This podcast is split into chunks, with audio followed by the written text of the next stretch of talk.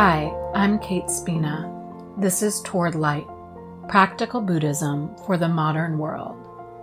Each week, I explore ways to apply these timeless teachings to our daily life. Hi, welcome to episode 20 of the Toward Light podcast.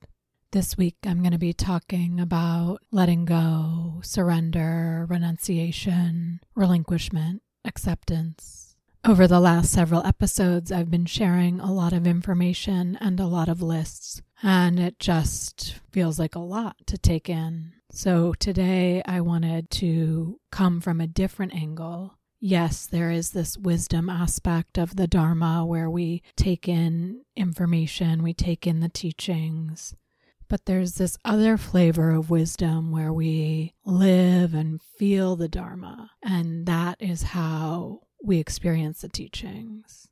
The lists and the teachings are rich and valuable, and there, there is an ineffable quality to the Dharma, to these teachings, to the path. It's something that you taste or touch into, but it's hard to put into words. The finger pointing at the moon is not the moon.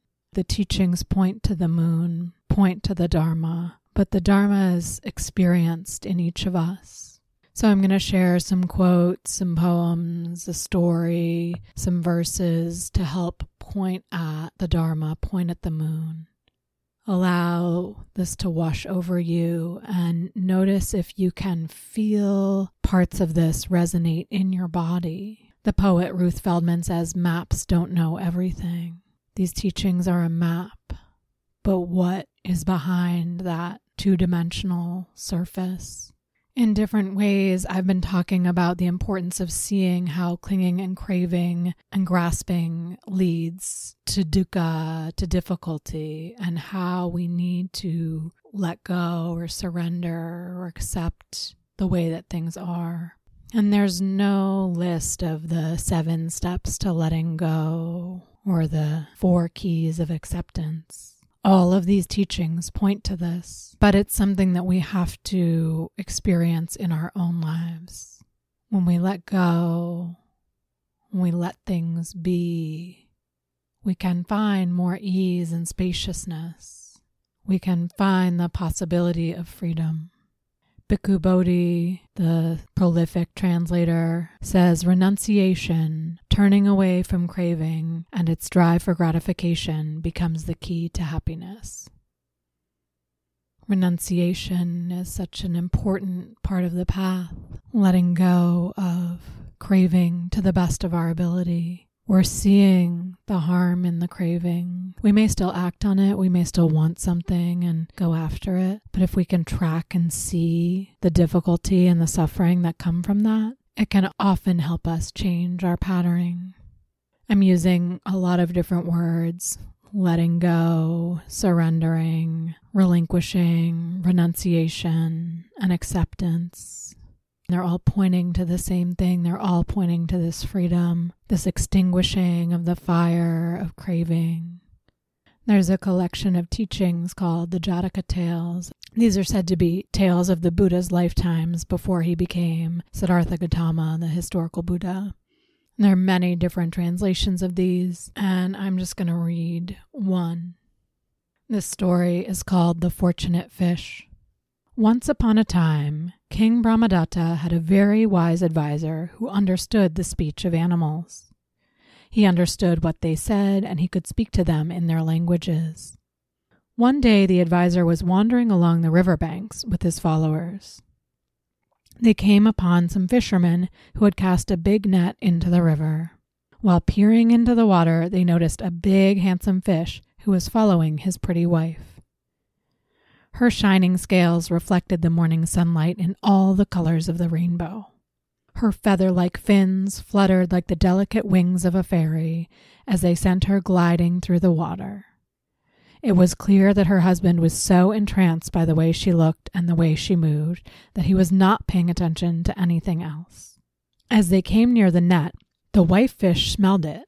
Then she saw it and alertly avoided it at the very last moment, but her husband was so blinded by his desire for her that he could not turn away fast enough. Instead, he swam right into the net and was trapped. The fishermen pulled in their net and threw the big fish onto the shore. They built a fire and carved a spit to roast him on. Lying on the ground, the fish was flopping around and groaning in agony.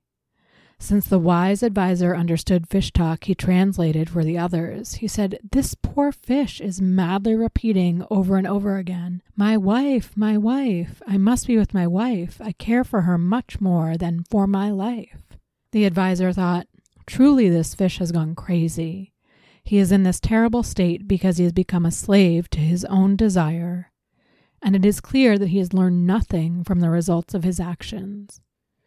If he dies keeping such agony and the desire that caused it in his mind, he will surely continue to suffer by being reborn in some hell world. Therefore, I must save him. So the kind man went over to the fishermen and said, Oh, my friends, loyal subjects of our king, you have never given me and my followers a fish for our curry. Won't you give us one today? They replied, O royal minister, please accept from us any fish you want. The big one on the river bank looks delicious, said the adviser. Please take him, sir, they said. Then he sat down on the bank. He took the fish, who was still groaning, into his hands. He spoke to him in the language only fish can understand, saying, You foolish fish! If I had not seen you today, you would have gotten yourself killed. Your blind desire was leading you to continued suffering. From now on, do not let yourself be trapped by your own desires. Then the fish realized how fortunate he was to have found such a friend. He thanked him for his wise advice. The minister released the lucky fish back into the river and went on his way. So there are concrete things that can trap our attention, hold us in this snare of desire, whether it's a person or a career path or something we want to buy. But we can also cling to ideas, to culture, to personality, to habits.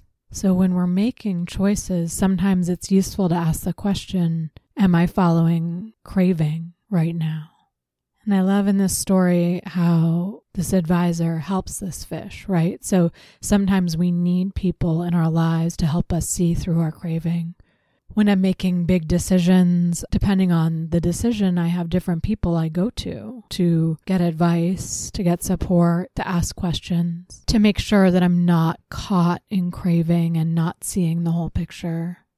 And this fish gets to go swim away and still be with his wife, but it's in a balanced way. And so that's part of our journey is to notice yeah, I might still be working towards growing my business or meeting a partner or whatever the thing is, but can I do it in a way that I am not clinging on to a specific result or not being driven solely by that clinging, by that craving?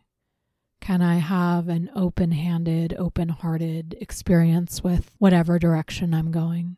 The teacher, Jack Kornfield, says, to let go does not mean to get rid of. To let go means to let be. This is where the acceptance comes in, right? When we can let go enough to let things be just however they are. Part of it is getting to know that feeling of when are we letting things be. I notice it when I'm on retreat or when I'm in nature or when I'm in water. There's a way that I am at peace in certain moments. And then I can get to know that feeling so I can see it in other moments or see when it's an option in other moments. See when I'm making choices that are taking me away from that kind of peace. From the Dhammapada, which is a collection of verses, this is number 205. Tasting the flavor of solitude and peace, one becomes free of distress and evil drinking the flavor of Dharma joy. What does Dharma joy taste like to you? Can you see that it is not conditional on having or being a certain thing?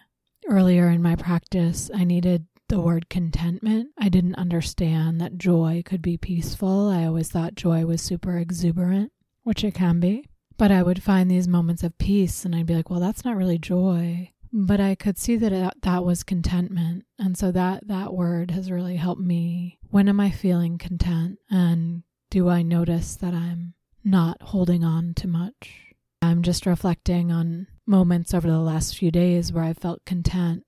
And in those moments, there's been a quietness in my mind. Like maybe the thoughts are still going, but they don't seem urgent or essential. I can tune them out in the background and just be. Reverend Angel Kyodo Williams says one of the extraordinary things about liberation is that you do not feel the need to control things when you're free.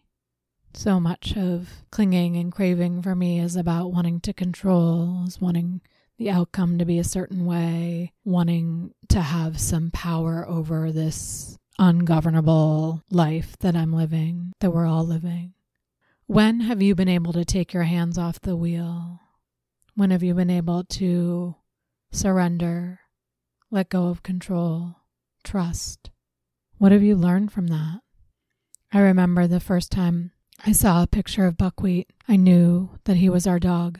I saw him on Pet Finder. And when I sent the application in and then got the email back from the rescue saying we were number seven on the list of people applying for him, I felt some anxiety. I went through the whole process. We had to do a phone interview and then a in-person thing and there was this part inside of me that was at peace and knew that he was our dog. But then there was this other part of me that was so trying to control it or, yeah, like worrying about every little tiny thing that I couldn't control. And it was quite painful. And in the end, at the end of the day, we did adopt him. He is our dog. But if I had let go of some of that worry, if I had just gone through the steps of the process without adding this other layer of anxiety, I mean, maybe we wouldn't have got him. I don't know. But did the anxiety help us get him? No, absolutely not. So that's a good way to look at it sometimes is to notice situations where we add a layer to the process. We add this layer of anxiety or worry or control and imagine what it would have been like if we hadn't done that. Can we touch into that feeling?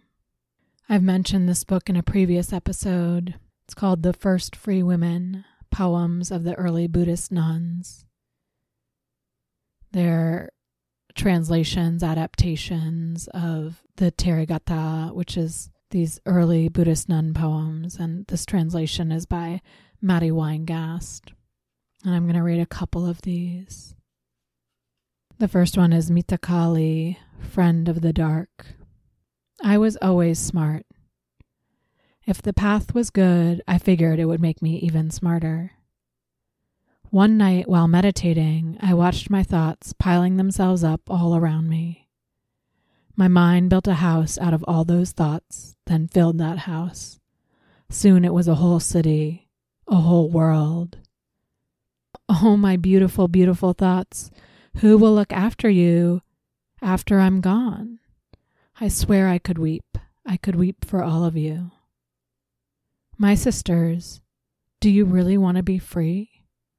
Are you ready to leave behind all your precious little houses and make your home everywhere? It's not as hard as you might think. First stand up, then walk out the door. A teacher I really admire, Michele McDonald, says, We sacrifice the need to know what happens next. This poem is by Gutta. It's called Guardian. Going forth is no game. We leave whole lives behind, not just people and possessions.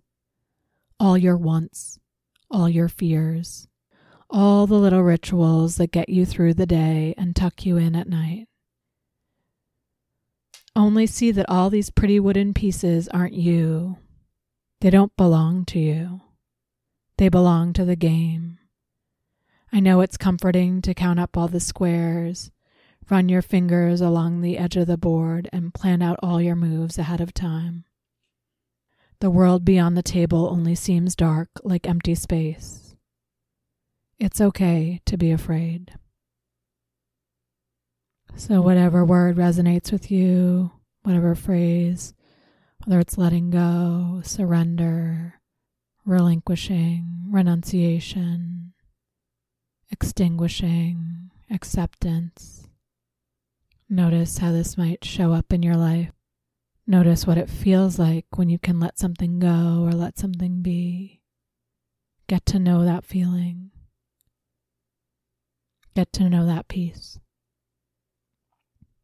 My teacher, Matthew Brensilver, says it's not even a choice between holding on and letting go. We all have to let go. Thank you so much for listening. The links are in our show notes. You can find me on Instagram at towardlight108 and the website is towardlight.net. If you have any questions or feedback, I'd love to hear from you. Be well.